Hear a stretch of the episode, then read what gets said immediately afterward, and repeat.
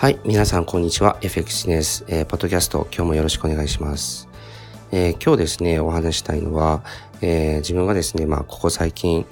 えー、まあちょっと衝撃を受けた、えー、ニュースについてなんですけど、えー、ZOZO のですね、あの、前澤さん、前澤社長がですね、まあ、あの、自分のですね、あの、保有しているこう株式のですね、まあ、大半を、まあ、売却して、まあ、言ってみればですね、あの、ソフトバンクの孫さんのですね、まあ、愚問に下るような形で、まあ、あの、会見が行われたっていうことなんですね。もちろんですね、あの、会見でですね、あの、見えてる部分と、まあ、会見では見えなかった部分と、こう、いろいろあると思うんですけど、あの、自分自身がですね、まあ、あの、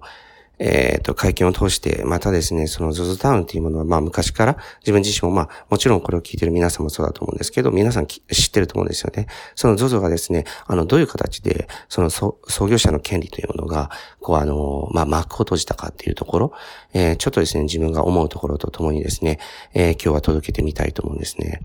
で、ZOZO タウンは、まあ、スタートトゥデイという、まあ、前澤さんのその会社がですね、まあ、運営している、えー、売店なわけなんですけど、あのー、あのー、その、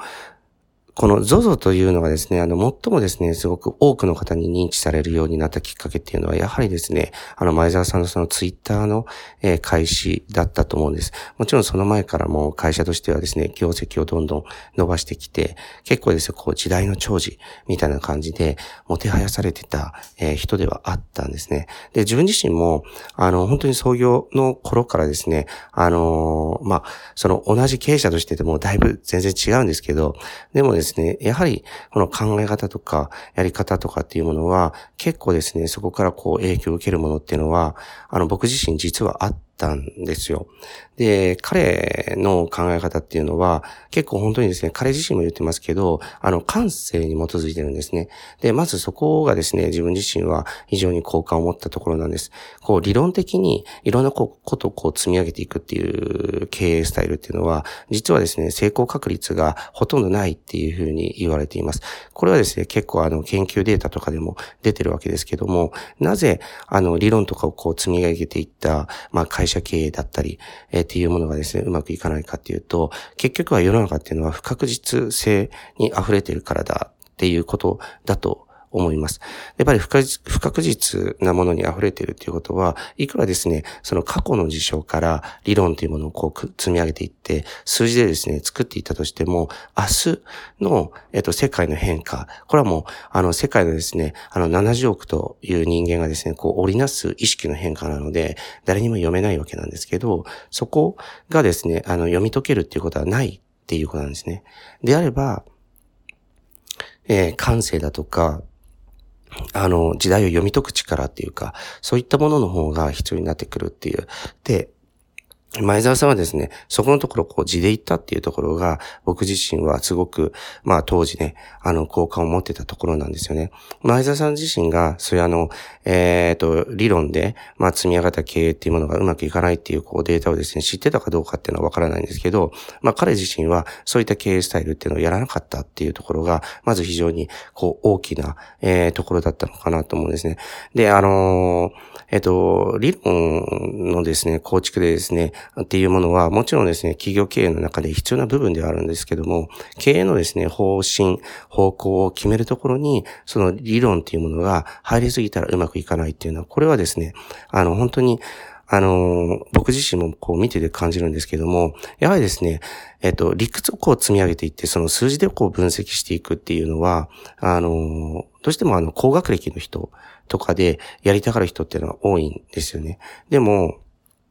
日本でもですね、やはりまあ日本の最高峰と言われているその学問のね、あの東大卒の方のですね、えっ、ー、と、えっ、ー、と、起業してのですね、成功確率っていうのは、全然ものすごく低いんですね、他と比べても。で、これは、あの、結構世界各国共通している部分があるんです。だから経営者とか起業家の資質っていうものと、またですね、そのアカデミックな、え、勉強ができるできないっていうところとは全く違うものなんだなっていうのをすごく思いました。で、あの、前澤さんなんですけど、もうあの、ツイッター始めてから、もういろんなことでこう物議をかましてたっていうのは、まあ皆さん知ってると思うんですよね。で、一番僕がびっくりしたのは、その宇宙に行くぞっていうことで、まあ多額の、まあお金を支払ったっていうところ、びっくりしたんです。えー、けれども、なんていうか、この人っていうのは、結局こう、ファーストペンキンでありたいっていうところは、やっぱり強い人だったんだなと思うんです。で、その彼がですね、結局最後、まあ会見でもですね、涙見せてましたけども、えっ、ー、と、株式をこう売却して、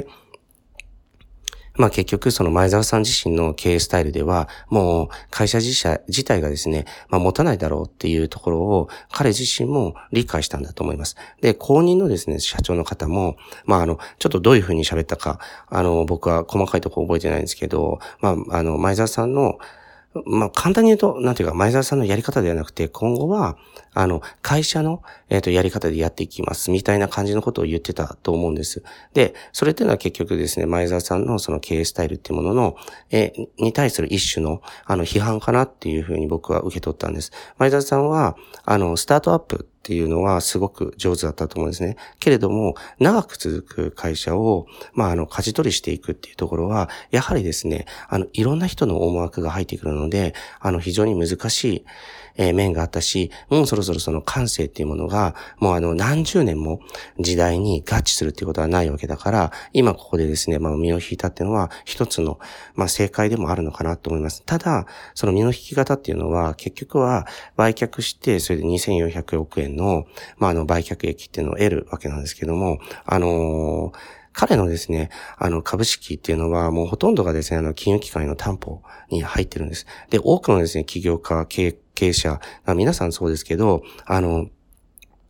日本ではですね、あの、そういう人たちに対して羨ましいとか、まあ、妬みとかいろいろあるかもしれないけども、ほとんどの方がですね、もうあの、資産というものを全部、もう洗ってみたらですね、マイナスになるっていう感じだと思うんです。で、それが、まあ、ビジネスとしてこう回ってるから、だから、まあ、あの、えっ、ー、と、そのいい生活ができたりとか、まあ会社が運営できたりっていうところはあるのかもしれないけども、多くの方がですね、まあ赤字を抱えているっていうことです。で、前澤さん自身も、まあ今回の、えー、ところで、まず一つはですね、あの、もう自分の感性に基づく経営っていうのは持たないだろうっていうふうにご自身が判断したか、えっ、ー、と、ま、また周りからの勧告があったかっていうことが一つ。そして、もう2400億円っていう売却益を得たんだけども、彼自身はもう株式をの多くを金融機関に担保で差し入れているので、まあ、あの、あの、大きなリスクを、えっ、ー、と、抱えたままの状態であって、ほぼ実質上、まあ、彼自身が、えっ、ー、と、経験を、えー、手放すわけですから、自分自身が作った会社っていうのが